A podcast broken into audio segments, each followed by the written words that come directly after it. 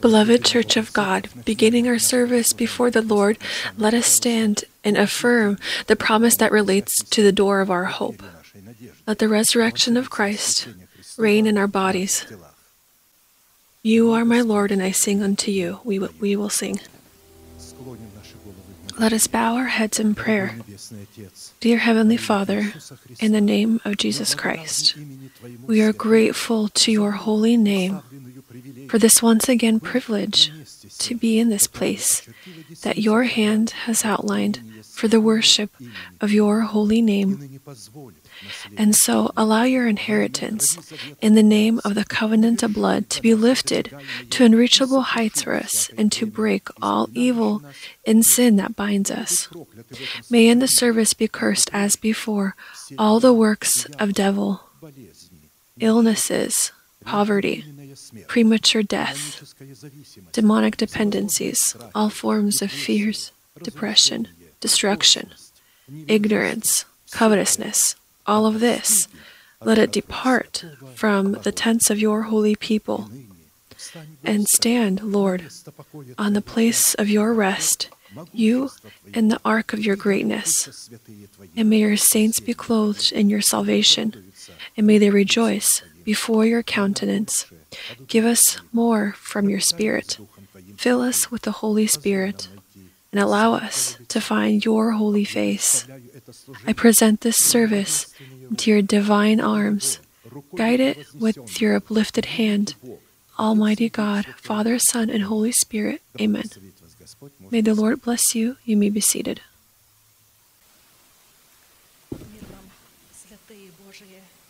Peace to you. May the peace of God be multiplied unto you. Today, I would like to remind us of that word that we hear and that inheritance that God reveals to his chosen remnant. And the word is called in our inheritance in the name of God, Rock of Israel. We have already gone over several names of God. And because right now we are studying what price we need to pay in order to enter into this inheritance of the name of God Most High, the Rock of Israel, then today we are going to be reminded of the definitions of the Rock of Israel, because these definitions are that reward that we must look upon so that we could fulfill our our calling and our vocation, our calling and our election that is given to every person. And we know this fully well. Our calling and our election to set aside the former way of life of the old man, to renew our thinking, and through this renewed thinking, to clothe ourselves into this holy selective love. Selective because it chooses, it loves only those who love it and it despises all of those who do not follow along its ways, who does not want to dwell in this fear of the Lord. Psalm of David, Psalms 18, verses 1 through 4. I will love you, O Lord, my strength. The Lord is my rock and my fortress and my deliverer. My God, my, my strength, rock of Israel, in whom I will trust my shield, and the horn of my salvation, my stronghold. I will call upon the Lord who is worthy to be praised. So shall I be saved from my enemies. We know that in this Song of David, it is separated into three different parts. The first part points to the state of David's heart or the state of the one who is praying. And from this state will depend, will affect what a kind of or what kind of prayer we will have. That's why first it's necessary to cleanse our hearts with the blood of Jesus Christ, and we already know how to do this. We've already studied this. And now we've stopped to talk about the second part of this prayer of this psalm that unveils the contents of a just prayer that is inherent to kings, priests, and prophets. On one hand, this prayer that da- in which David expresses his portion in the eight names of God Most High tells us that this prayer is made in the boundaries of a covenant made with God. Because the number eight points to the number of the covenant. And this prayer is the strategic teaching that is called to be our calling and royal priestly garments in order to clothe us as warriors of prayer so that we can fulfill our calling. And if a person has not accepted, so if a person has not accepted those words that he hears from this place, from this pulpit, if he has not accepted this anointing to rule, if he has not accepted this word to be a king and priest and prophet, he is not going to be able to fulfill his calling, and this will be very unfortunate. And we've already studied, and we are currently studying our inherited portion. And we have already studied a few of the names. The Lord is my rock. The Lord is my strength. The Lord is my rock. The Lord is my fortress. The Lord is my deliverer. And we've stopped to study the Lord is my rock of Israel. Today, again, we are going to study our inherited portion. In Christ Jesus, in the name of God, Rock of Israel. Rock of Israel. And the name Rock of Israel, yielding the nature of the Most High and the character of His Word, belongs to the portion only of warriors of prayer. And as we know, this word, this rock means the tip of a mountain cliff, a stone, stone fence, shelter a shadow from the rock, victorious, elephant tusk, ivory, eternal dominion, promises of imperishable food, and the consolation of the world, or consolation of peace. And as we know in this prayer song of David, the name of God, Rock of Israel, contains the inherited portion of the Son of God. And as we hear each time Pastor says, for us to inherit this portion with Christ, we need to be in Christ and to be contained in Christ because only Christ um, can allow us a part of this portion. And if we place ourselves in in in Christ, we will inherit this portion. And it's very important uh, for us to study this strategic teaching, the definitions, so that we know what it is, to know what it what it is meant for, what price we ha- we have to pay, and then of course the reward that we will receive. And for this purpose, just as in studying our portion in the previous names of God called to be the portion of our salvation, we arrived at the need to study the following questions. And right now on Fridays, we are studying the price that we must pay. And we have already studied the first two prices. But today, I would like to remind us, and we will return to the definition of our inheritance in this name, because in this definition is contained the reward itself. Because defining our inherited portion, we see what it is. And Pastor has given us eight definitions. It's very important to take all of them together and keep them together. We can't just take one ingredient or say, this is the main one. For example, when you are cooking, you'll for example, if you take in borscht, what's the most important? Is it beets or is it cabbage? No, you won't say that beets and cabbage are borscht, but there's a lot of ingredients. in the Word of God, in the inherited portion, is contained many ingredients. The pastor has given us eight definitions of this name. And in these eight definitions, there's a lot that is hidden. It contains a lot of truths. And the more we begin to meditate upon this, the more the Holy Spirit will reveal to us. That's why it says, Oh, abundant are the mercies and visions of God. I am simply satisfied in this inheritance. While we had these 14 months of isolation, I tried to meditate and learn the definitions purposes, the prices, and when you proclaim, because all of this we must do not just to come and say it in cell group, not just to pray with someone, but all of this we do in thanksgiving to God. That's why we are taught how to pray. This is our prayer. We can't come to God with our own words. When we begin to thank God, thanksgiving opens the key to the inheritance, and we begin to thank for this inheritance. How will we thank God if we don't know it? That's why, of course, we need to study. And today we will simply be reminded. I know you I know you know all of this, but um, reminders are are good lessons. As I know, I've heard many testimonies during these 14 months, very many testimonies, and this was pleasant to hear that we heard the sermons that we've already listened to during these months, but it's as if it was being opened to us brand new. people said, me and my family were able to testify that it's as if um, it's as if that these sermons that we have already previously heard, we've never heard of them before because they're revealed to us much deeper.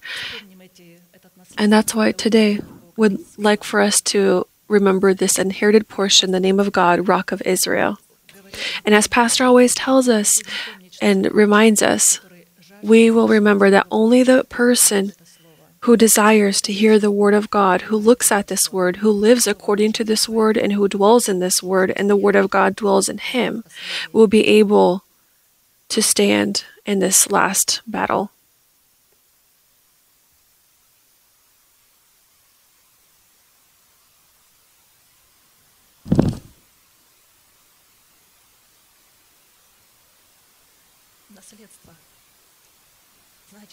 Inheritance.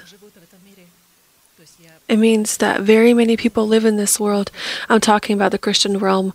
They don't even know that they have this unique, rich inheritance. They don't even know about it. And in scripture talks about that these people are foolish.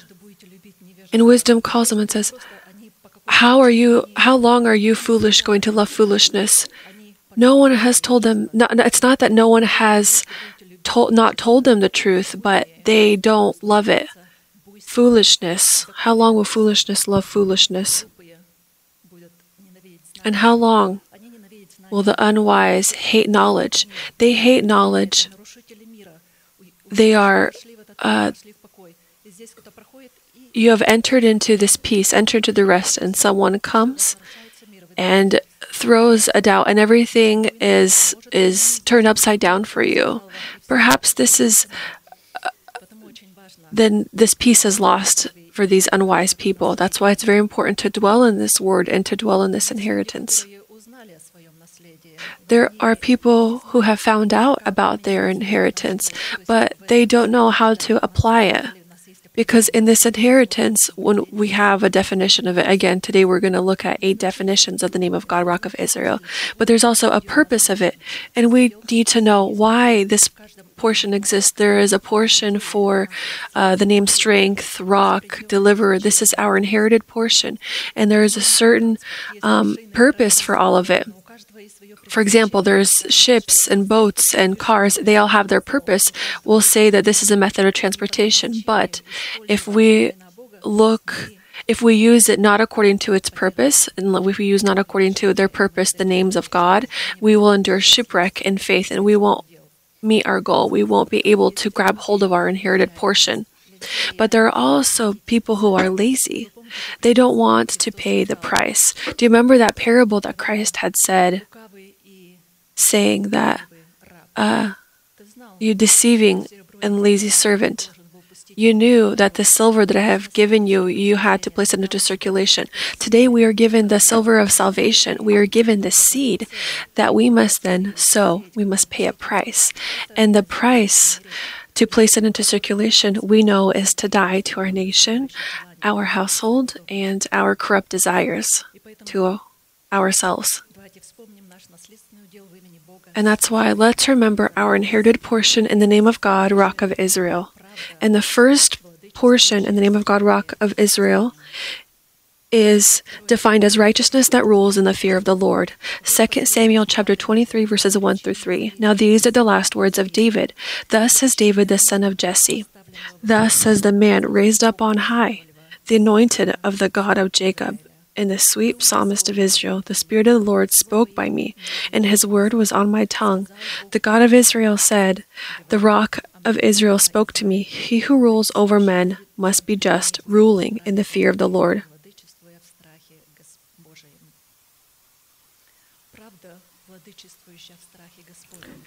Righteousness ruling in the fear of the Lord. Righteousness is the kingdom of God, in other words. We know that the kingdom of God is not eating and drinking, but righteousness, peace, and joy in the Holy Spirit. Righteousness is one of the components of the kingdom of heaven, and it must rule in the fear of the Lord.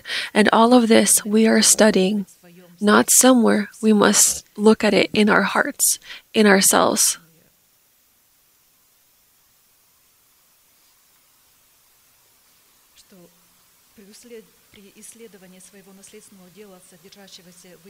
When studying our inherited portion in the name of God, Rock of Israel, we are studying these powers in our heart and in the proclamation of our lips. If we do not, we will move forward in an unfaithful direction. We will pass by the goal and we won't be able to grab onto our inherited portion. We always remember in our heart and the proclamation of our lips, so in prayer before God. The first phrase, the Spirit of the Lord spoke by me, and his word was on my tongue, the God of Israel, the rock of Israel spoke to me, tells us that this proclamation contains and defines itself in the powers of their inherited portion in the name of God, rock of Israel. These words David had spoken when, uh, before he had left this earth at the end of his life. This proclamation spoken under inspiration from the Holy Spirit living in David's heart as the Lord and ruler of his life, is the fruit of righteousness grown in his spirit and discovering itself in the faith of God that dwells in his heart. In the faith of God, as we know, this is obedience, our obedience to the words that we hear from the anointed man of the Lord. The fruit of righteousness, third, in the proclamation of the faith of God, revealing in the heart of David the powers of the inherited portion in the name of God's rock of Israel, rules in the heart in the boundaries of the fear of the Lord. And the boundaries of the fear of the Lord are yielded as the word of God that comes from the lips of God in the dignity of the commandments of God, that are the wisdom of God and an answer, an answer for his justice.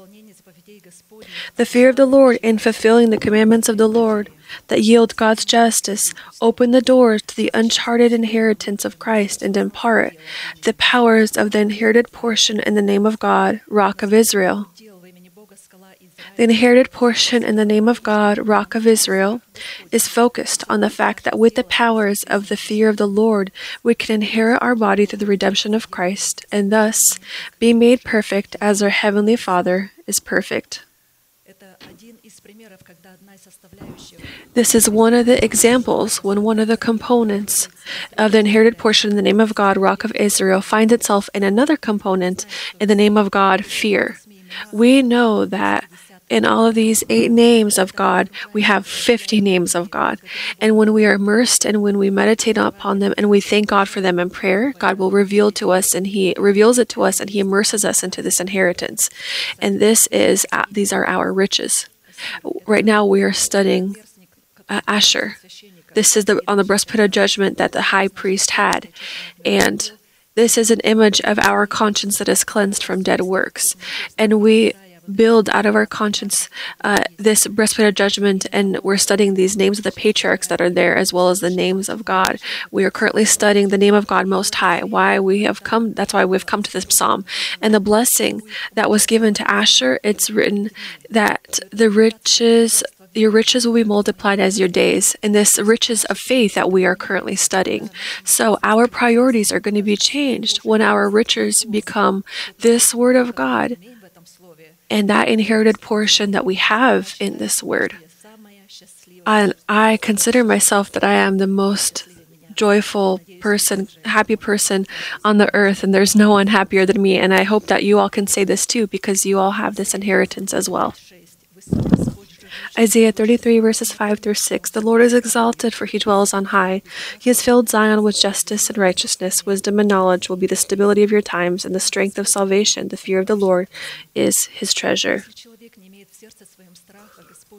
If a person does not have in his heart the fear of the Lord, that is, the carrier and fulfiller of the commandments of the Lord, that are yielded by the reigning teaching of Christ and the Holy Spirit, who reveals the meaning of the teaching of Christ in each commandment, he cannot become a part of the inherited portion in the name of God, Rock of Israel.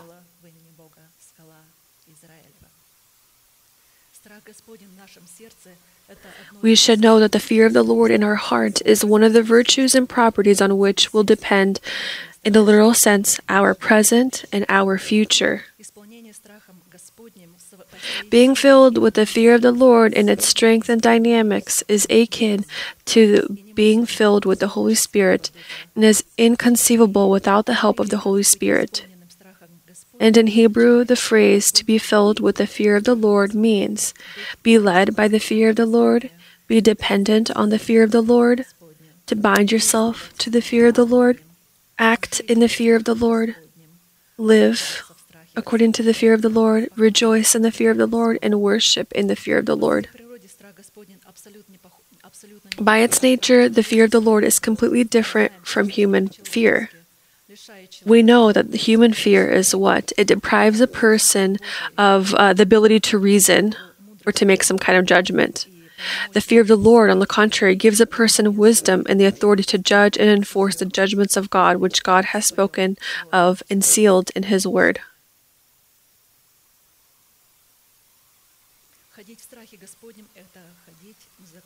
To walk in the fear of the Lord means to walk in the law of the grace of God by faith, in faith that is not dependent on the law of Moses. Whereas in true faith, which contains the fear of the Lord, man was called to be justified by the works of God, which he performed in redeeming grace through the death and resurrection of his Son, Jesus Christ. Infants in Christ cannot live and walk by faith that is the fear of the Lord because their spiritual organ and the subject of their reproductive organ has not matured yet. By virtue of this, they cannot be fertilized with the seed of the fear of the Lord through the preached word of faith. The faith of their heart is not yet matured, and therefore they are led not by faith of the heart, but by their intellect and their feelings. And we know that this is very dangerous. For an infant or for, for a certain category of people, this is fine to go through infancy, right? But when it comes time to leave infancy and a person does not want to, then this turns for him into into destruction. And it is very dangerous for him. Considering the fact that carnal people cannot be filled with the fear of the Lord, uh, the fear of the Lord is a set of spiritual truths that can be accepted and comprehended not otherwise than by the heart of a person who has grown in the fullness of God. We're talking about the first component, of the definition that the fear of the Lord is righteousness, righteousness ruling in the fear of the Lord in our heart. And when it is going to rule, this righteousness, this fruit of righteousness that we have offered, we accept this truth from this place upon which on which we hear the words of our pastor, which the Holy Spirit reveals to us through him. We accept them into our heart. And then we will come to God and we thank him for it, and this becomes what we have achieved. To summarize, the fear of the Lord is called to test us through the law of Moses and make us able to overcome sin. This grace of God, contained in the images of the law of Moses, guides us to Christ. The second portion in the dignity of the name of God, Rock of Israel, in the heart of a disciple of Christ. I like that Pastor always highlights that this is in the heart. This portion is found in our heart, the heart of a disciple of Christ. It's defined in the dignity of our great origin, which part takes us to Zion, which we know is the height of beauty, power, and strength in which God dwells. Oh, simply to just think about this, I come to astonishment because I know that I have entered into this inheritance. We're defining, but in this definition, as I have said, this already is that reward and that uh, reward that we can look upon so that we can pay the necessary price that will be offered to us that we are currently studying to listen to the commandments of the Lord so that we can exit out of Babylon and so forth. This is very important for us to continually look upon this inherited portion that is contained in the names of God Most High. Second, this dignity we can look at all of us, look to all of us and say, Lord, I thank you for the origin of my high calling that partakes me to Zion. I am a part of Zion. How wonderful is this? Zion, which is the height of beauty, power, and strength, in which God dwells. Listen to me, you who follow after righteousness, you who seek the Lord. Look to the rock from which you were hewn, and to the hole of the pit from which you were dug. Look to Abraham your father and to Sarah who bore you, for I called him alone, and blessed him, and increased him. For the Lord will comfort Zion, he will comfort all her waste places. He will make her wilderness like Eden, and her desert like the garden of the Lord. Joy and gladness will be found in it, thanksgiving and the voice of melody. This pla- wonderful place of scripture, the phrase from this place of scripture, for the Lord will comfort Zion, he will comfort all her waste places, he will make her wilderness like Eden, and her desert like the garden of the Lord. Joy and gladness will be found in it, thanksgiving and the voice of melody, is the result that the category of people who are hewn out of the rock of Israel will inherit. In other words, people who are hewn out of the rock of Israel is evidence of who we are to God, which makes us a living definition of the portion in the name of God, Rock of Israel. This is the living rock. Whereas the phrase, look to the hole of the pit from which you were dug, tells us what God has done so that we can be carriers of the portion of the name of God, Rock of Israel. However, in order to inherit all that God has done for us and thus define the essence of the portion contained in the name of God, Rock of Israel, and become living carriers of this portion, it is necessary for us to look at and fulfill a few components or conditions that are presented in this place of Scripture. To submit to God or to submit your faith to the faith of God in the words of the messenger of God. Second, to demonstrate in our faith our strive toward righteousness preached by the carriers of righteousness who are the messengers of God. Third, we must search for the Lord when we can find him and call upon him when he is near. Fourth, we must look at the rock from which we were hewn and the depth of the pit which we were brought out. And we know that the rock is Christ, and the depth of the pit is the death of the Lord, in which we were immersed and had dwelled there. And God takes us from this death so that we can live in his resurrection.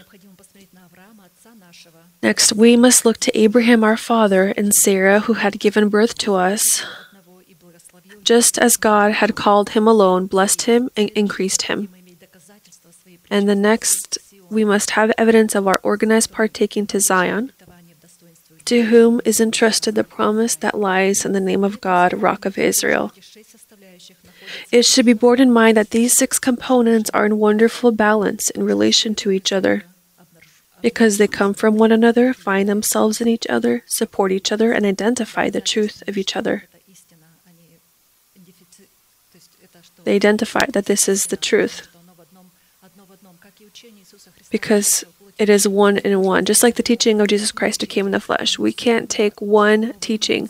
All of it is in one, it is one in the other, it is intertwined. And the resurrection is the result of death. When we keep a remembrance that we have taken off the old man, this is resurrection, but the resurrection without death is impossible. Resurrection is the result of death. Just like here, all of these components are of one.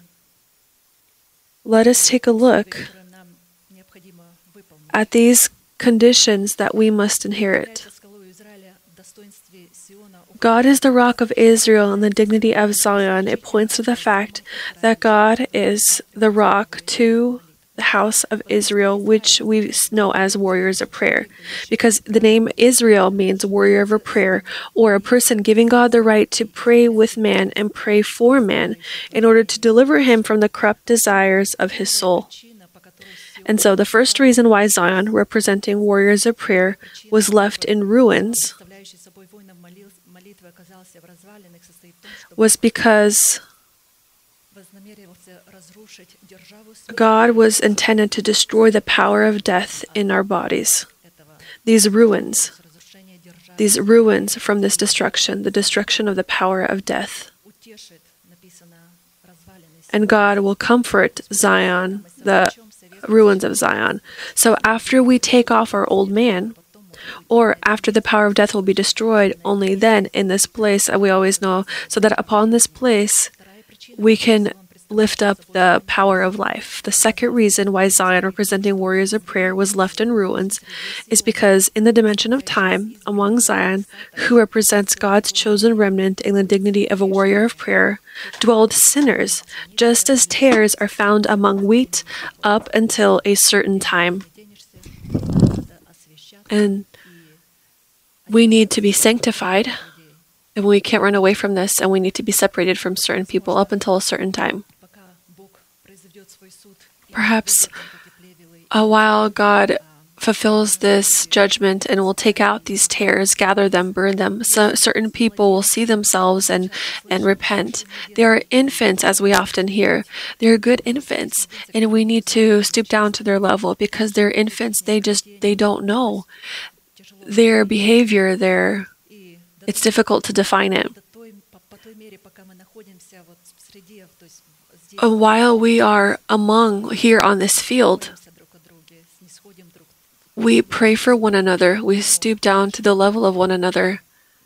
At the same time, we hold ourselves in a certain uh, a certain state of sanctification so that we can dedicate ourselves to God.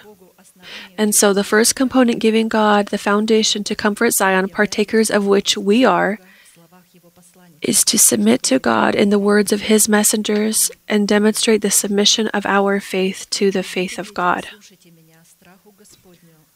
Come, you children, listen to me. I will teach you the fear of the Lord. Who is the man who desires life and loves many days? That he may see good. Keep your tongue from evil and your lips from speaking deceit. Depart from evil and do good. Seek peace and pursue it. Psalms chapter 34, verses 11 through 14.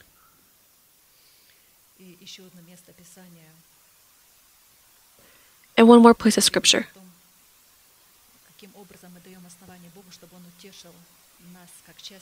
And this is how we can give God the foundation to comfort us because we are a part of this Zion. And God, for God to give us comfort, we need to be obedient and we need to demonstrate submissiveness of our faith to the faith of God. We know that the faith of God, we already know fully well that the faith of God is it is the word of God, and our and our faith is our obedience to the faith of God that come from this place from the pulpit. If we are told, go and do, and don't ask a lot of questions. When you t- tell a child, uh, a lot of times the child doesn't understand why he is asked to do this. If he is obedient, he is just going to do it, and he won't ask unnecessary questions. Just like Isaac was when he asked Abraham, his father, when they went He saw a wise. Where's the sac? He saw the fire, but where's the sacrifice? Abraham simply said, "God will provide," and just go on silently. And the son did not did not ask him what the sacrifice, where the sacrifice is. When God speaks, His ways are not our ways. His thoughts are not our thoughts. We don't need to always try to understand why, who, what, where, when, why. Just obey, and we are going to be blessed. And it'll be easier for our pastor. I like John says that for me there is no greater joy than to hear and see that my children walk in the truth. I think that for every father, this is very pleasant to see his children walking in the truth. 2 Chronicles, 2 Chronicles chapter 20, verse 20. So they rose early in the morning and went out in the wilderness of Tekoa. And as they went out, Jehoshaphat stood and said, Hear me, O Judah, and your inhabitants of Jerusalem. Believe in the Lord your God, and you shall be established. Believe his prophets, and you shall prosper. All right, the second component, giving God the foundation to comfort Zion, partakers of which we are, is to demonstrate in our faith our strive toward righteousness preached by the carriers of righteousness that are the messengers of God. To strive toward righteousness or to follow righteousness means to chase, to hunt. The meaning of this verb is to change our priorities and that which was previously an advantage for us should be considered futile or that which has lost all value and turned into rubbish, as we know Apostle Paul had done. But what things were gained to me, these I have counted loss for Christ. Yet indeed I also count all things loss for the excellence of the knowledge of Christ Jesus my Lord, for whom I have suffered the loss of all things and count them as rubbish, that I may gain Christ and be found in him, not having my own righteousness, which is from the law, but that which is through faith in Christ, the righteousness which is from God by faith, that I may know him and the power of his resurrection in the fellowship of his sufferings, being conformed to his death, if by any means I may attain to the resurrection from the dead. We sing a song. We should be humble, we should fight and give up our whole lives in order to inherit this unique portion in the name of God, Rock of Israel, so that we can take this name of God, Rock of Israel. We must pay the ultimate price. I am ready to do everything in order to to achieve this and to make the heart of my heavenly Father rejoice. The third component that gives God the right, the foundation to comfort us, Zion, it's necessary to search for the Lord when he can be found and call on him when he is near. Isaiah chapter 55, verses 6 through 8. Seek the Lord while he may be found, call upon him while he is near. Let the wicked forsake his way, and the unrighteous man his thoughts. Let him return to the Lord, and he will have mercy on him, and to our God, for he will abundantly pardon. For my thoughts are not your thoughts, nor are your ways my ways, says the Lord. And we know that to call on the Lord is to place, to prepare our hearts to hearing the word of God. This is one of the meanings to call on the Lord. The fourth component giving God the foundation to comfort Zion is to look upon the rock from which we were hewn and the depths of the pit from which we were delivered.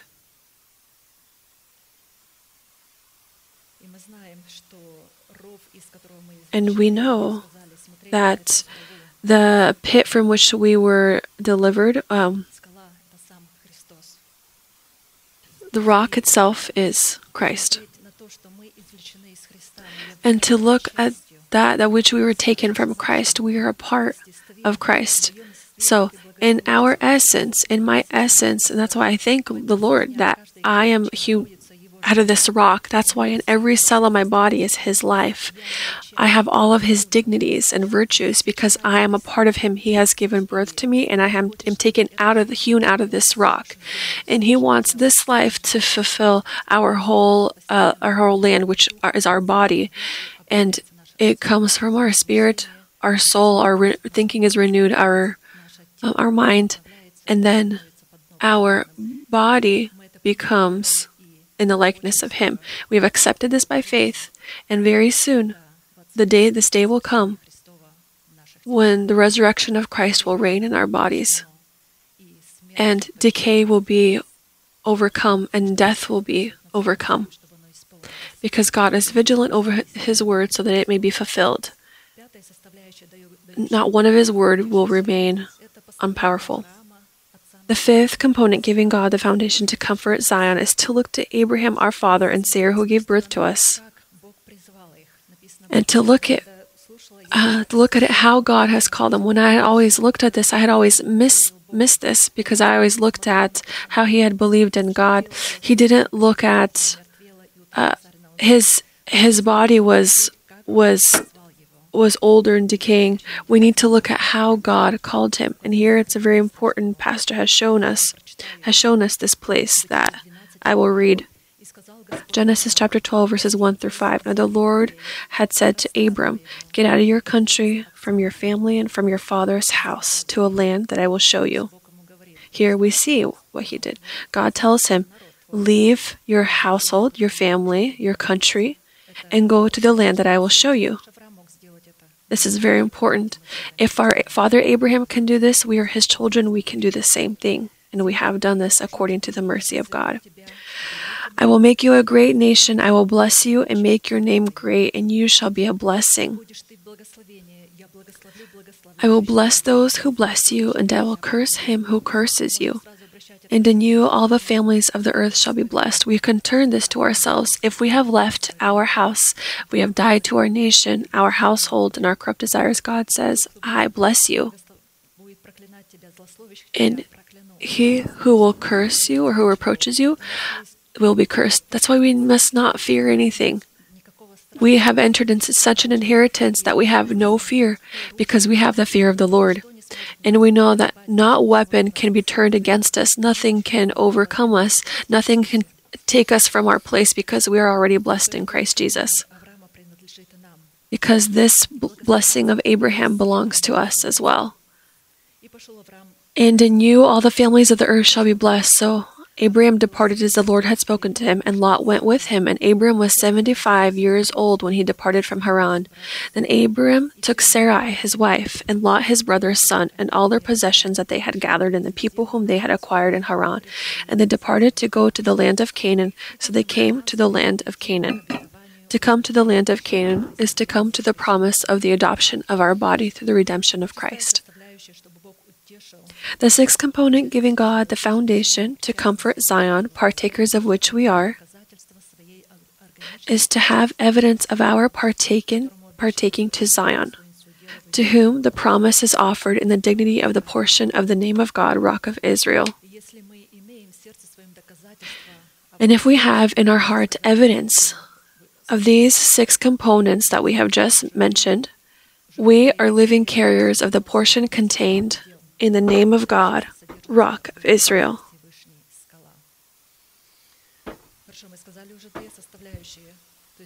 All right, we've talked about two components. It's good to remember them so that we can thank God for them in prayer. So the first one was righteousness ruling in the fear of the Lord. The second one was the, our dignity of our high origin, which partakes us to Zion. This is a wonderful inheritance that we have. The next component, the portion in the name of God, Rock of Israel, in the heart of a disciple of Christ, defines itself in the clefts of the rock, in the secret places of the cliff. Again, we're defining, we have eight definitions or de- definitions of this name of God, Rock of Israel. O my dove, in the clefts of the rock, in the secret places of the cliff, let me see your face, let me hear your voice, for your voice is sweet and your face is lovely. Songs of Solomon, chapter 2, verse 14. The phrase, O my dove, in the clefts of the rock, is addressed by the beloved in the face of the Lord Jesus to his beloved who is known as the most beautiful of women in the face of his bride. The fact that in this allegory, or in this proverb, the Lord, as the beloved, refers to his beloved bride as a dove, suggests that his beloved is endowed with the nature of the Holy Spirit. Because the Holy Spirit is, we know, an image of a dove. And the dove, she has these components. We will take a look at these components, what it does, and why she is called a dove why God calls us his doves.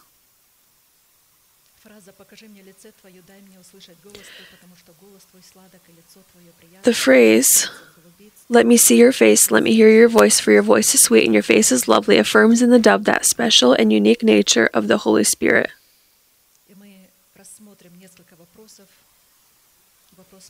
And we will study several questions. The first question What unique property clothes the beloved in the dignity of a dove and makes her look like the Holy Spirit?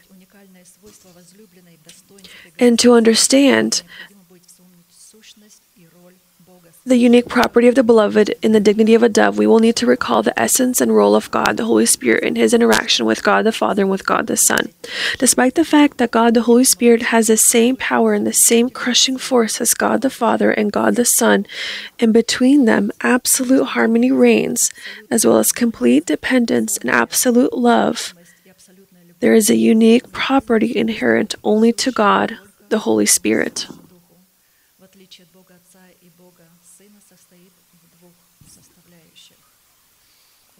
This is a complete lack of ability to protect one's own interests. He has a full lack of the ability to protect his own interests and the complete lack of ability to take personal fame. These two dignities make the dove a dove. They make her in the likeness of the Holy Spirit. She does not protect her own interests and does not accept fame. It follows that the beloved in the dignity of a dove is not able to protect her own interests, and in protecting her interests, she fully relies on the mercy of the beloved. And we know that if we rely on the mercy of the beloved, he is always going to protect us. And furthermore, the beloved in the dignity of a dove is not able to accept and protect the interests of personal interests of personal glory, but is able to protect the glory of her beloved. So when Christ is in us, we represent him. And we are the carriers of his glory. Revelation chapter 4, verses 9 through 11. Whenever the living creatures give glory and honor and thanks to him who sits on the throne, who lives forever and ever, the 24 elders fall down before him who sits on the throne and worship him who lives forever and ever, and cast their crowns before the throne, saying, You are worthy, O Lord, to receive glory and honor and power. For you created all things, and by your will they exist and were created.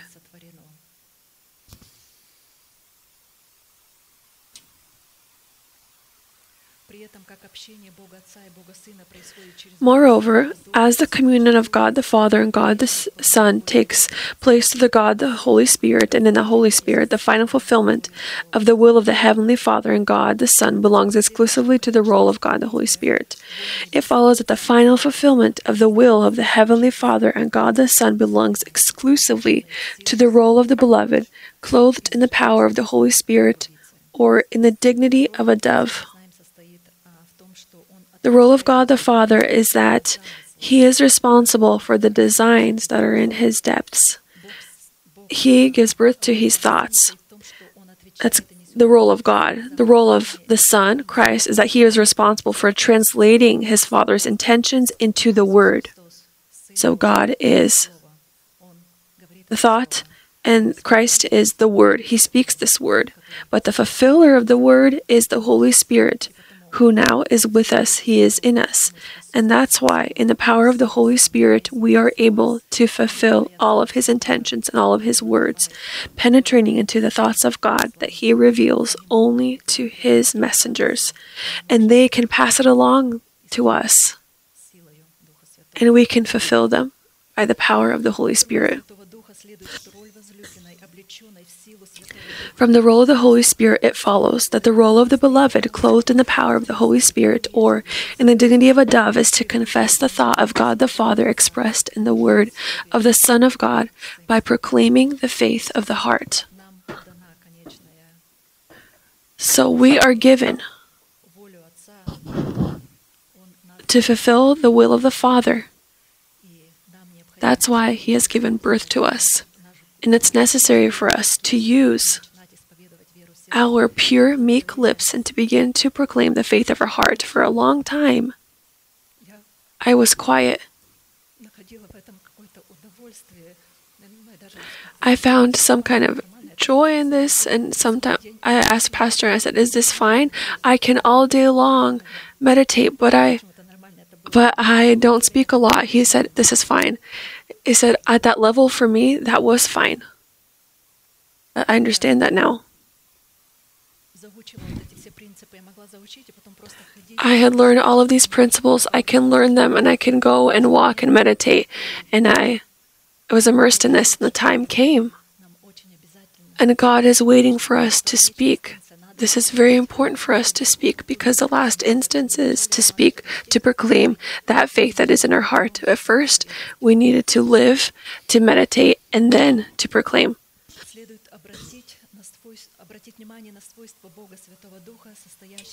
We should pay attention to the property of God, the Holy Spirit, in the ability to uh, not protect himself from the, the from the neglect of man. Genesis chapter 1, verses 1 through 3. When the people began to uh, to multiply on the earth, then the sons of God saw that the daughters of man were beautiful, and they take, took them as wives as they chose. And the Lord said,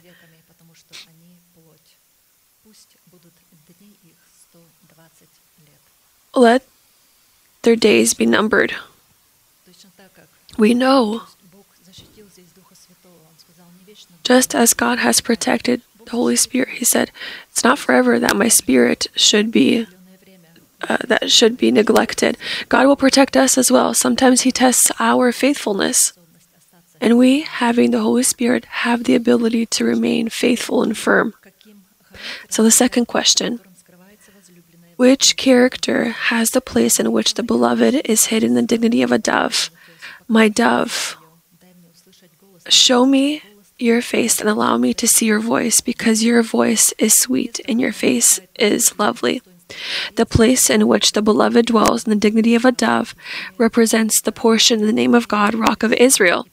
This is Christ dwelling in her and her dwelling in Christ. And I think that we already know this and are continually dwelling in it. I simply, when I wake up, in my mind, I can proclaim, and then when I'm driving to work, again, I will thank God for those components about who I am in Christ and who Christ is in me. This brings me joy. And I know first and foremost, this brings joy to my Heavenly Father when He looks and sees who He has given birth to me so I can fulfill this calling. And I won't repeat this now because we know this fully well who we are in Christ and who Christ is in us.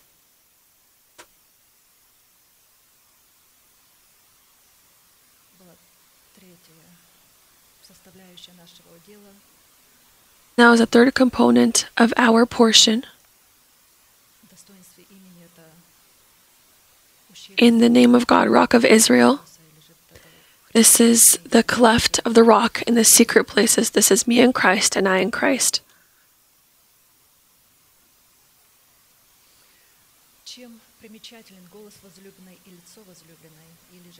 Why the voice of the dove is lovelier? What criteria defines the sweetness of her voice and the loveliness of her face in the eyes of the beloved? The image of the dove that represents the face that is lovely and the voice that is sweet embodies a person from every person who fears God and acts according to his righteousness.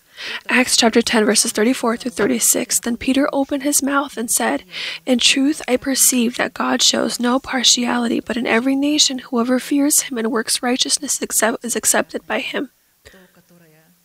This is the kind of face that is pleasing to him. It is lovely to him. The one that has the fear of the Lord and acts according to righteousness. So, when we have the Holy Spirit, we will be pleasing to God in that we will fear Him and work the righteousness. If a person fears God and acts according to the righteousness of God, this means that the righteousness of God dwells in him and he dwells in righteousness. And the face of this kind of person will always uh, be pleasing to God. And the sweetness of the voice of the dove is comprised of the proclamation of the grace of God that has reigned in her heart through the fruit of righteousness. So that as sin reigned in death, even so grace might reign through righteousness to eternal life through Jesus Christ our Lord. Romans chapter 5 verse 21. To summarize this component, the dove that dwells in the in the cleft of the rock, she is a part of the portion of the name of God, Rock of Israel, and only having discovered her by way of searching and having become organized part of it, our heart becomes a portion in the name of God, Rock of Israel. He who finds a wife finds a good thing and obtains favor from the Lord. All right, the fourth portion in the name of God, Rock of Israel, in the heart of a disciple of Christ defines itself in building our dwelling on the crag of the rock. Job chapter 39, verses 27 through 30. Does the eagle mount up at your command and make its nest on high? On the rock it dwells and resides, on the crag of the rock in the stronghold. From there it spies out the prey, its eyes observe from afar, its young ones suck up blood, and where the slain are, there it is. According to the question asked to Job, does the eagle mount up at your command and make its nest on high? It follows that the eagle, which, according to the command of the Lord, makes its nest on high on the rock and dwells on the crag of the rock, is referring to a righteous person who receives the preached word of the messengers of God into, a, into the heart through the revelation of the messenger of God. Isaiah chapter 33, verses 15 through 16. He who walks righteously and speaks uprightly, he who despises the gain of oppressions, who gestures with his hands, refusing bribes, who stops his ears from hearing of bloodshed, and shuts his eyes from seeing evil, he will dwell on high. His place of defense be the fortress of rocks. Bread will be given him, his water will be sure. And we will uh, we have heard this and we will continue to hear this on Fridays about this wonderful who and how we can dwell in this devouring fire upon this heights. To dwell on high means to be separated from thoughts of the flesh and meditate on thoughts of heaven. And we know that these thoughts, the thoughts about heavenly things, they lead to life, and thoughts of the flesh, they lead to death. Simply put, for those who live according to the flesh set their minds on things of the flesh, but those who live according to the Spirit, the things of the Spirit. For to be carnally minded is death, but to be spiritually minded is life and peace. Proverbs 18:11. His bread will be given him means that the righteous man observe his feet when he goes into the house of God and is ready to hear the word of God rather than to give the sacrifice of fools. Ecclesiastes 5:1. Walk prudently when you go to the house of God and draw near to hear rather than to give the sacrifice of fools, for they do not know that they do evil. The preached word that we hear from this place is that wonderful bread that God gives us. His water will be sure means that a desiring heart that has accepted the Holy Spirit as the Lord and ruler of his heart was made a vessel out of which flow rivers of living water. John chapter 7, verses 37 to 39. On the last day, that great day of the feast, Jesus stood and cried out, saying, If anyone thirsts, let him come to me and drink. He who believes in me, as the scripture has said, out of his heart will flow rivers of living water. But this he spoke concerning the Spirit, whom those believing in him would receive, for the Holy Spirit was not yet given, because Jesus was not yet glorified. But we know that we already have the Holy Spirit, and from out of our heart flow these rivers of living water and we are able to uh, to feed from it and that we are called to the proclamation of our faith. After we hear this word, we then come to God and we thank Him for this word and we begin to thank Him. This is that water that fills us again. That's why we must keep our heart because out of it flow the rivers of life. The phrase, who stops his ears from hearing of bloodshed and shuts his eyes from seeing evil, points to the kind of promise that is found at the door of our hope, preceding a meeting with the Lord in the air, which is a guarantee of meeting with the Lord in the clouds. If we have accepted this promise, this is a guarantee that we are going to be raptured. and it is contained in our uh, our death to sin and life in God. We always carry the death of the Lord Jesus in our body so that the life of Jesus can be revealed. And how do we do this? We do it by considering ourselves dead to sin and alive to God. Each time we fall, we can get back up and we can consider. This doesn't mean uh, that we are so, but while we are here in this earthly body, and until the reign of the resurrection of Christ is in our bodies, we have this danger of falling. And we have this um, self pride that the next step is going to be to fall.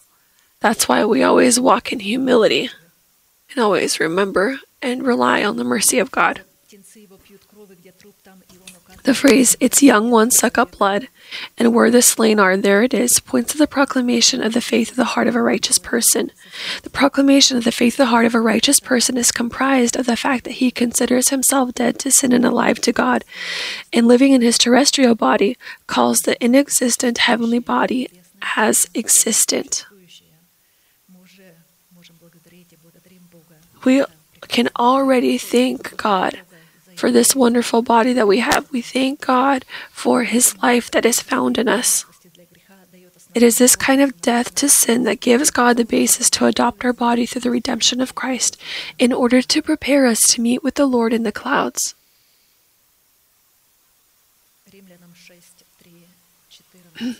Romans chapter 6, verses 3 through 14. I won't read it all.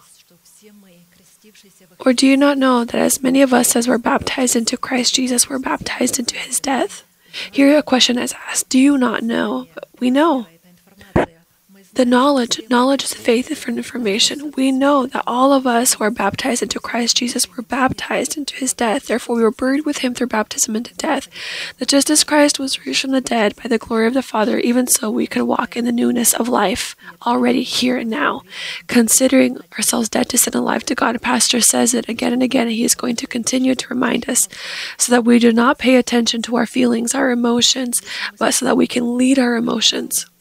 If we are capable, as an eagle, through the proclamation of the faith of our heart, rise up to the word of the Lord on the rock, the living rock, and dwell on the crag of this rock. So to dwell there continually in our thoughts and to think about this, then this ability defines in our heart our partaking to the name of God, Rock of Israel. And this is one of the components that we must take all the components. The fifth portion contained the name of God, Rock of Israel, in the heart of a disciple of Christ is defined as the dwelling of God known as Zion. Psalm 61, verses 1 through 4. To the chief musician on a stringed instrument, of Psalm of David Hear my cry, O God, attend to my prayer. From the end of the earth I will cry to you when my heart is overwhelmed. Lead me to the rock that is higher than I. For you have been a shelter for me, a strong tower from the enemy. I will abide in your tabernacle forever. I will trust in the shelter of your wings.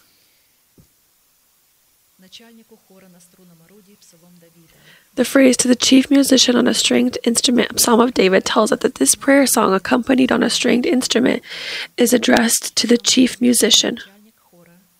In part, we already know that the image of the chief musician is the Holy Spirit, called by God to build our prayer. So the choir is our church, and the stringed instrument is our new man. And these three components we must always have.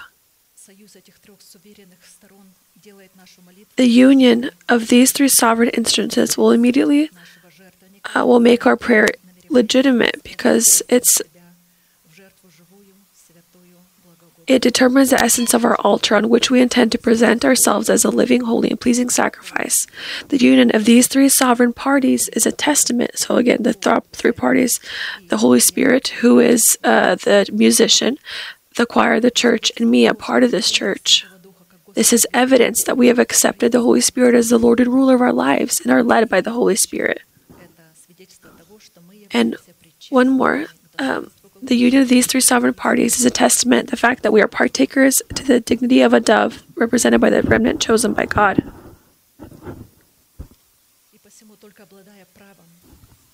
And so, thanks to the right uh, or only having the right to the promise of the inheritance in the name of God, Rock of Israel, we can pray from the ends of the earth about how God will bring us to the rock which is beyond our reach. The phrase, Hear my cry, O God, attend to my prayer. From the end of the earth I will cry to you. When my heart is overwhelmed, lead me to the rock that is higher than I, is a just prayer that coincides with the requirements of the perfect will of God. That's why we can take these prayer words from Psalms and come to God and pray with these words this is going to be a fulfillment of the perfect will of God. And of course, when we have accepted and we accept these revelations and these knowledges, from here we see what this means, and then we understand. Uh, we take these words that we understand, and this is the correct prayer. To be led to the rock that is higher than we are is a component of our calling without which we cannot give God the basis to adopt our body through the redemption of Christ before we are raptured to meet the Lord in the air. In this case, special attention should be paid to the nature of this prayer that is accompanied by a cry, which indicates the fact that before we are led to the rock that is higher than we are,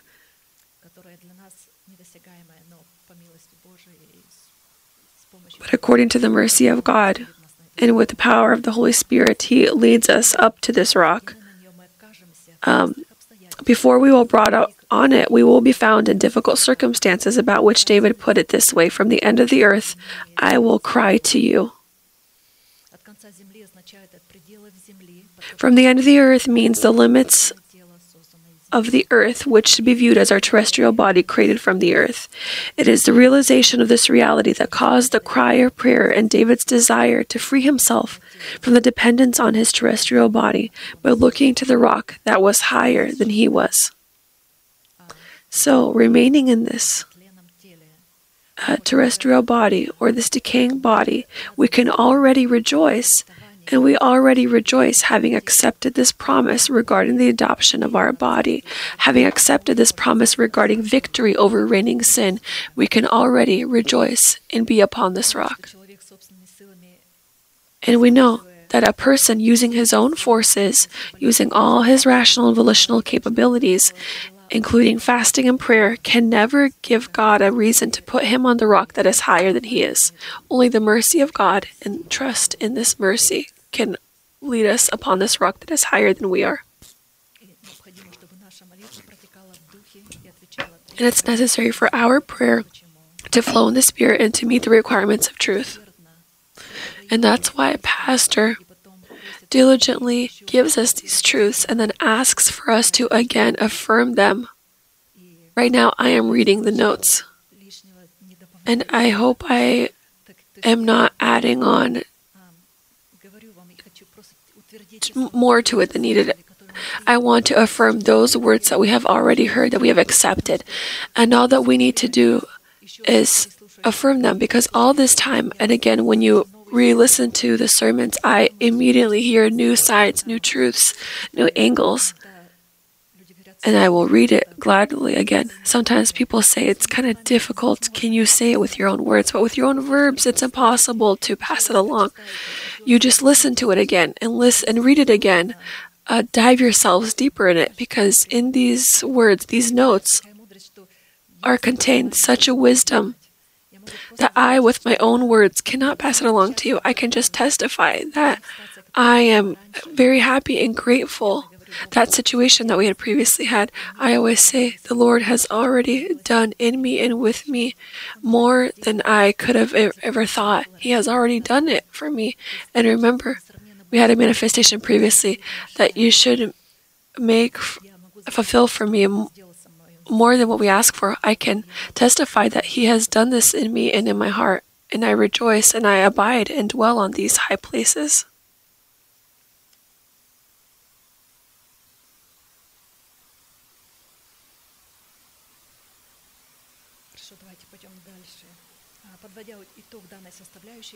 Let's go on further.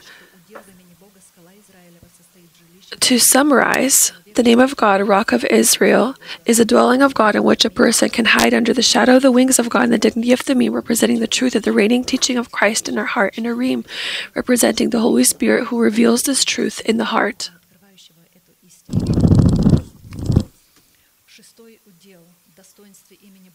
The sixth portion in the dignity of the name of God, Rock of Israel, in the heart of a disciple of Christ, defines itself as the place of the glory of the Lord. Exodus chapter 3, 33, verses 18 through 23. Moses said, Please show me your glory. And he said, I will make all my glory pass before you, and I will proclaim the name of the Lord before you. I will be gracious to whom I will be gracious, and I will have compassion on whom I will have compassion. But he said, you cannot see my face, for no man shall see me and live. And the Lord said, Here is a place by me, and you shall stand on the rock.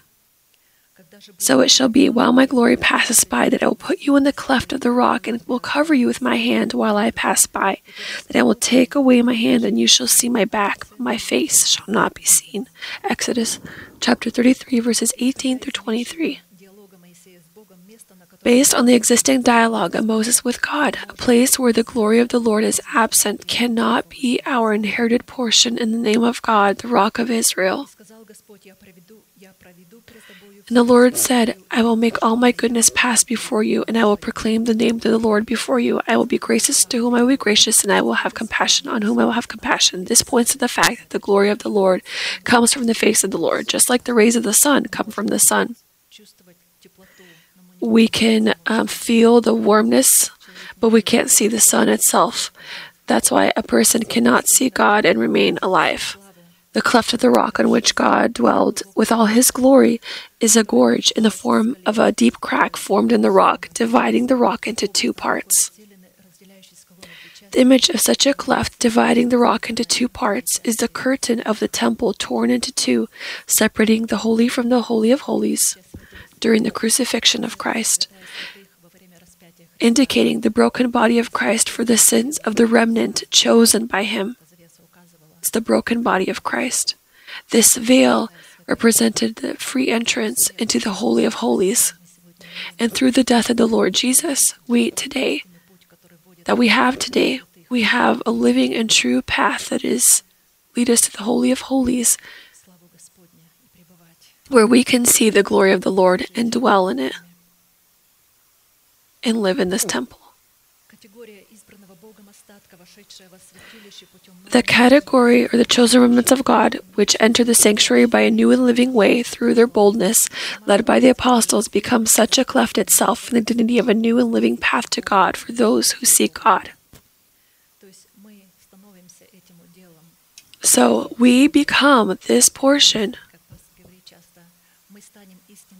And as Pastor often says, we will become the true light when we will be immersed into this death, when we will be immersed into the death of the Lord Jesus and will carry his death. People will see this. We won't need to tell them to run to preach because they themselves will come to us. And I know uh, I've heard many testimonies. People from the side ask or are interested. Why do you react not like everyone else? Why do you have such peace? Around you, there is such going on. What do you have? What do you know that we don't know? They won't understand. How, whatever you may tell them because they don't have the truth. Their truth is temporary. Today, for them, this is truth. Tomorrow, it isn't. Today, this is true. Tomorrow, it's not. That's why Pastor says from this place, from this pulpit, from the ark of God, go the truth, true and correct words that give us life. And this life and this truth never changes. His words are never changing. He is unchanging in His word. Okay, the seventh component of our portion in the name of God, Rock of Israel, in the heart of a disciple of Christ, defines itself in the rock that pours out rivers of oil. Job chapter 29, verses 1 through 6. Job further continued his discourse and said, Oh, that I were as in months past, as in the days when God watched over me, when his lamp shone upon my head, and when by his light I walked through darkness, just as I was in the days of my prime, when the mercy of God was over my tent, when the Almighty was yet with me, when my children were around me, when my steps were bathed with milk, and the rock poured out rivers of oil for me.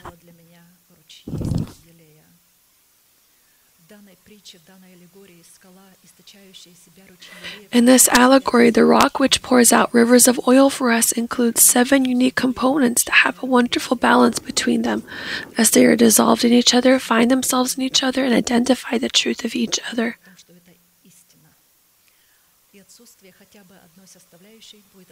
The absence of at least one component will mean that all other components are fakes and that God does not protect us but keeps us for retribution. They must all be in complete balance to one another. The lamp of the Lord over my head. By the light of the Lord, we walk through darkness. The mercy of God over my tent. The Almighty is with me. My children are around me. My steps are bathed with milk, and the rock pours out rivers of oil for me. I really liked the rock pours out rivers of oil for me because this tells us about the cooperation of my lips with the lips of God. I was astonished when I had heard this. There was a union when we talk about, but this is this cooperation. There is, there's talked about, right? There's cooperation. Here it talks about the union of my lips and the lips of God. My lips speak only that which God says. We will quickly look at these seven components the lamp of the Lord over our head.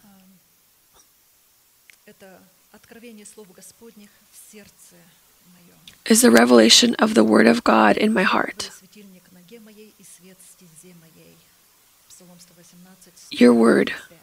Psalms 118, verse 105. The walk in the light of the Lord through darkness is referring to the revelation of the words of the Lord in our heart. The lamp of the Lord that shines upon our head, we are referring to the union and cooperation of our spirit with the authority of the word of the person established over us by God.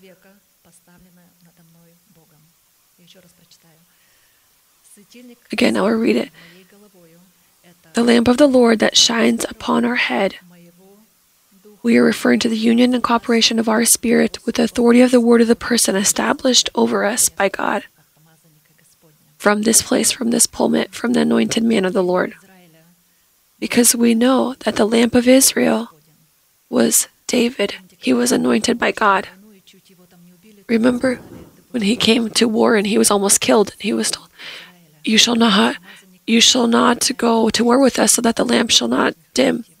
The anointed man of the Lord is our lamp. This is also our spirit, the spirit of a person. The lamp is also a spirit of a person that tests the inner depths of his heart.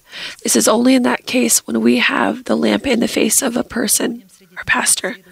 Our walk in the light of the Lord through darkness is referring to the revelation of the words of the Lord in our heart. Your word is a lamp to my feet and a light to my path. The mercy of God over our tent. We are referring to the shadow of the Almighty in secret place of the Most High in the face of the person clothed by the Holy Spirit in the dignity of the fatherhood of God. He who dwells in the secret place of the Most High shall abide under the shadow of the Almighty. I will say of the Lord, He is my refuge and my fortress, my God, in Him I will trust.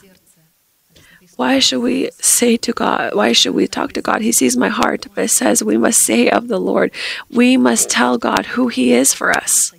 This isn't to boast in front of one another. I know, do you want me to tell you who I am in Christ? No. This is so that in our prayer, for us to correctly pray before God, because only the proclamation of our lips and prayer before God, when we thank God for this, this brings this to fulfillment. My children are around me. This is the fruit of the Spirit dwelling in our heart and the dignity of the promises of God. God wants our hearts to be a treasury of His promises. We have heard that many people in their heart, there it's a grave site of all the promises, and they're waiting for them to be resurrected when they will die on this earth, and they will resurrect, and they will resurrect all the promises. But we've heard that those promises they must resurrect here on earth in our in our hearts. That's why we need all these promises to resurrect now. And we thank God. God reveals this inherited portion for us, this promise that we must place in our heart. And our heart becomes this promise. And then we receive the promise. And then we can trust in something in these promises. They, this trust, the promises come from this hope.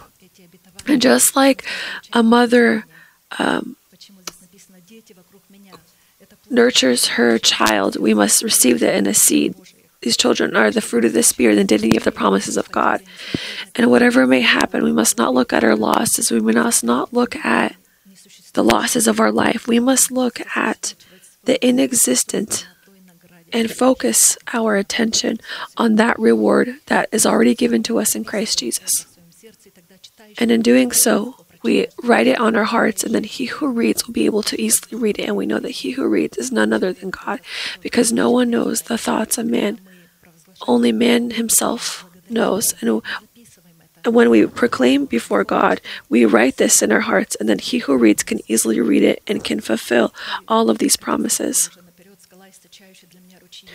And as, as I've said, uh, the rivers that pour out oil for me is the uh, the union of our mouth with the mouth of God, and I have put my words in your mouth, and I have covered you with the shadow of my hand, that I may plant the heavens, lay the foundations of the earth, and say to Zion, You are my people. This is when we proclaim the faith of the heart. And the last, not the last one, but the eighth portion, uh, eighth portion, the name of God, Rock of Israel, in the heart of a disciple of Christ, defines itself in victory over the Philistines. From two rocks. And here there was a lengthy place of scripture that is very interesting. This is the story about Jonathan, the son of Saul, when he along with his armor bearers. This is written in 1 Kings, 1 Samuel chapter 14, verse 1 to 23. I want to leave some time for prayer. I won't read it. I will just try to quickly uh, re- say of it. When, when he had conducted victory, when he climbed up on these rocks, and the Philistines, the Philistines that were on the other side of that rock, they were trembling.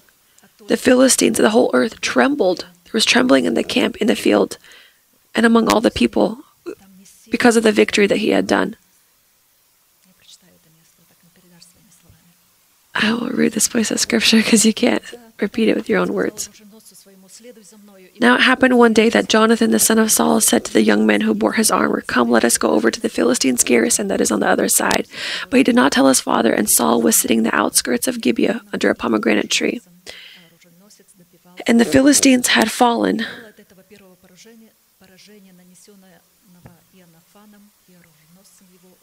The first slaughter which Jonathan his arm bearer made was about twenty men with, within about half an acre of land.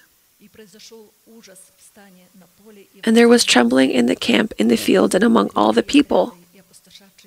The garrison and the raiders also trembled, and the earth quaked, so that it was a very great trembling. Now the watchmen of Saul and Gibeah and Benjamin looked, and there was a multitude melting away, and they went here and there. This is what the rock of Israel does in us. When we take this portion, we have held on to this portion. All the Philistines, all of the uncircumcised thoughts, they will tremble so God is going to bring upon such horror, and we will be made victorious. We, in, we are in Christ, and the victory is in us. There's nothing that we can't overcome with Christ. We know that Philistines are the inhabitants of the land of Canaan that did not circumcise, that served as a, an example of a covenant between us and God. In their multitude, uh, they were acted, people looked at them with disdain. And under the Israelites, we see the warrior of prayer. This is us.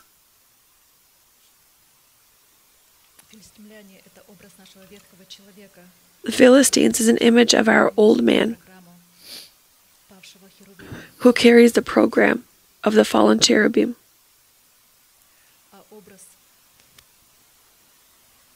And the image of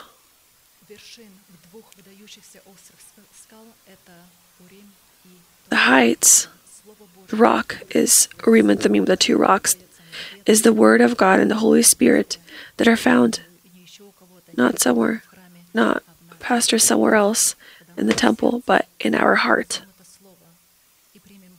when in our heart we take this word, we accept the Holy Spirit as the Lord and ruler of our life, we will overcome. And the definition of our portion, the name of God, Rock of Israel, is victory over these Philistines from the position of the two rocks and the dignity of Urim and Thummim. Amen. Let us pray.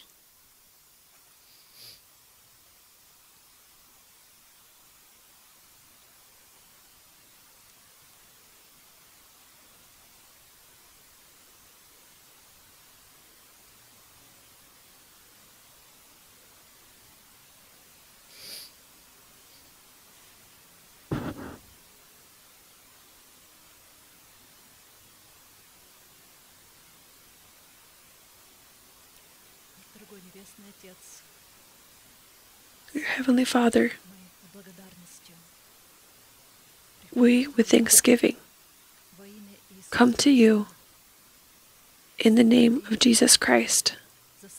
And we thank you for your Son, who has died for our sins and has risen for our justification, and doing so, having opened for us the path to the inheritance you have given to your Son. And in your Son, Jesus Christ, we share this inherited portion. I thank you.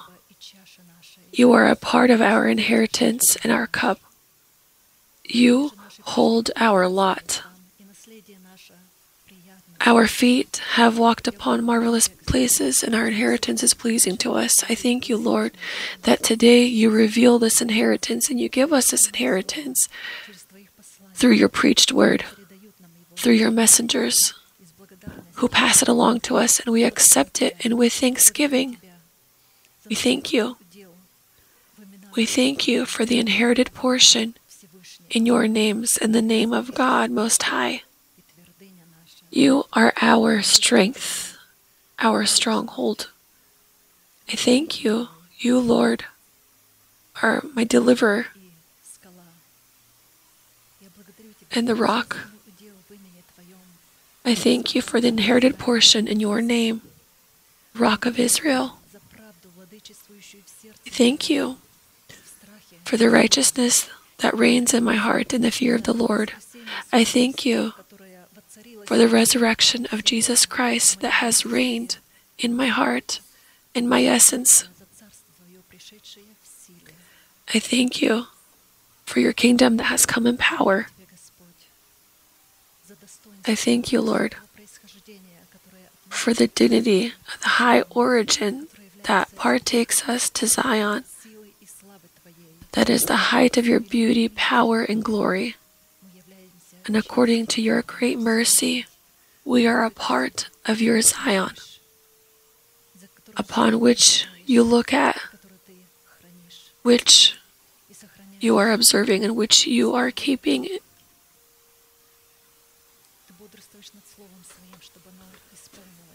May you be vigilant over your words that it may be fulfilled. I thank you. I thank you, Lord for the dove, and for the part that I am. For thank you that you are in me, and that I am your representative, being transformed into your holy image. I can search for you and find you to test the riches of your glory and trust in this glory. The mystery that you have hidden from generations you today reveal, and what riches and greatness is in this mystery for us, Christ in us. This great mystery that you revealed to us today. I thank you that we are able to search for you and to find you, to test resurrection in the sphere of our contrition. I thank you that in Christ Jesus you have made us a new creation, that we are redeemed by you. We are those who represent your power. I thank you for that peace and that rest that we have in you, for the service of justification that we have in Christ Jesus, for the good and clean conscience you are the God of all grace, who has called us into his eternal glory. May you perfect us in our afflictions. May you aff- affirm us and may you create us unshakable and immovable. Be glory to you and power forever and ever. Amen. We thank you, Lord, that dwelling in Christ Jesus, we are able to know you, the living and true God and Jesus Christ, who was sent by you, thanks to the fact that your Son has come and given us light and reasoning. I thank you. In Christ Jesus, that in Christ Jesus we are dead to sin and alive to you, and that we have no condemnation because we are in you. I thank you. You have been made wisdom. You've been made wisdom for us, righteousness, sanctification, and redemption and we boast only of you that we know you, because only are, only you are he who creates righteousness and judgment. Fulfill this righteousness, peace, and judgment, and may you fulfill it in my essence, and may you fulfill it among your people. I thank you for your mercy, judgment, and righteousness. I thank you for your life. You have hewn us out of the rock, and today we look upon this rock, we look upon Christ upon the power that is contained in His life, that is in us today. In each cell of my body, I thank you for your life, that you have destroyed the power of death. And I thank you for the promise of victory over reigning sin. And I thank you for your life. In my essence, I thank you for your life among your people.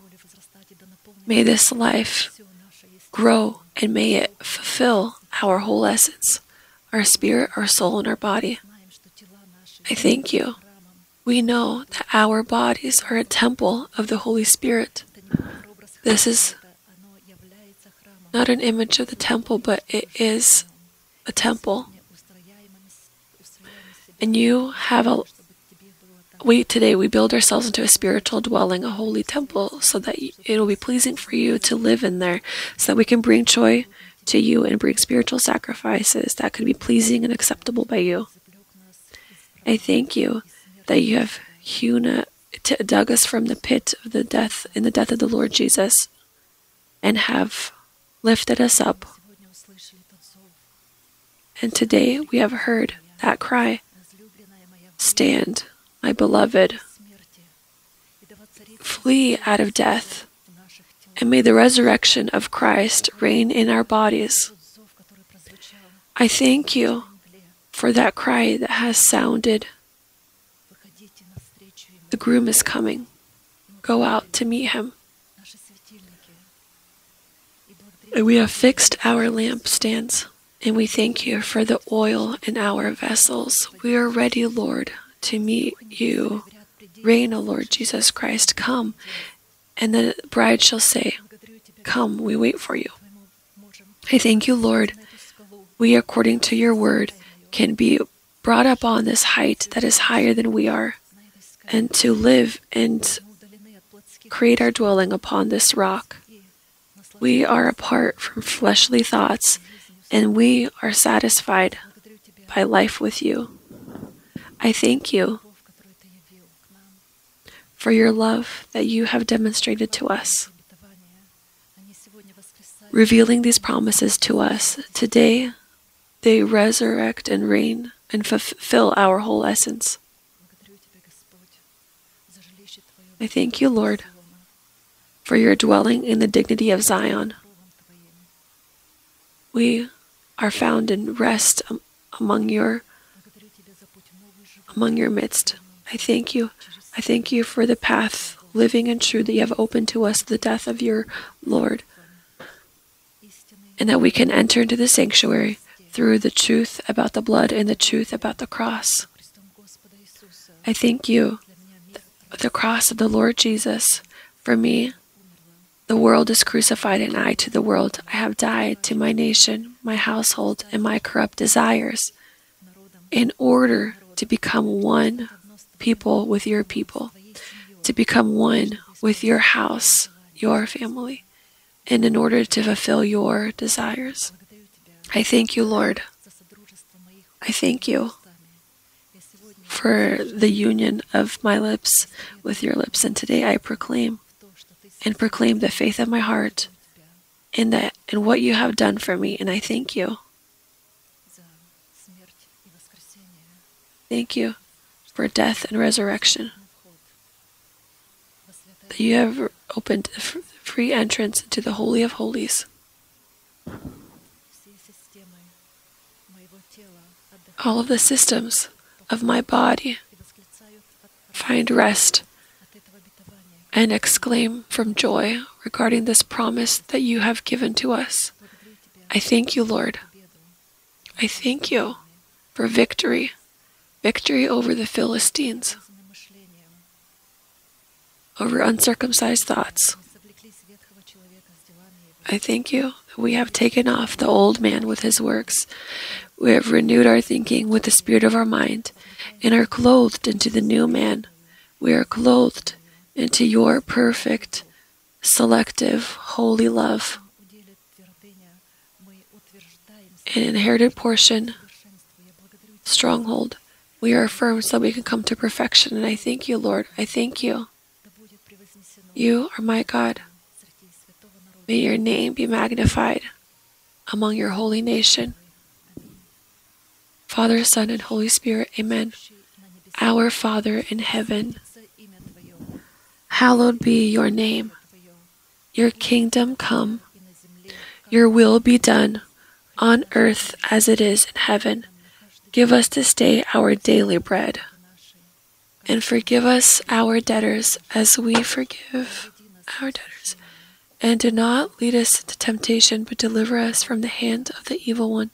For yours is the kingdom and the power and the glory forever. Amen. We will conclude with our unchanging manifestation. Now, to him who is able to keep you from stumbling and to present you faultless before the presence of his glory with exceeding joy, to God our Savior, who alone is wise, be glory and majesty, dominion and power, both now and forever. Amen.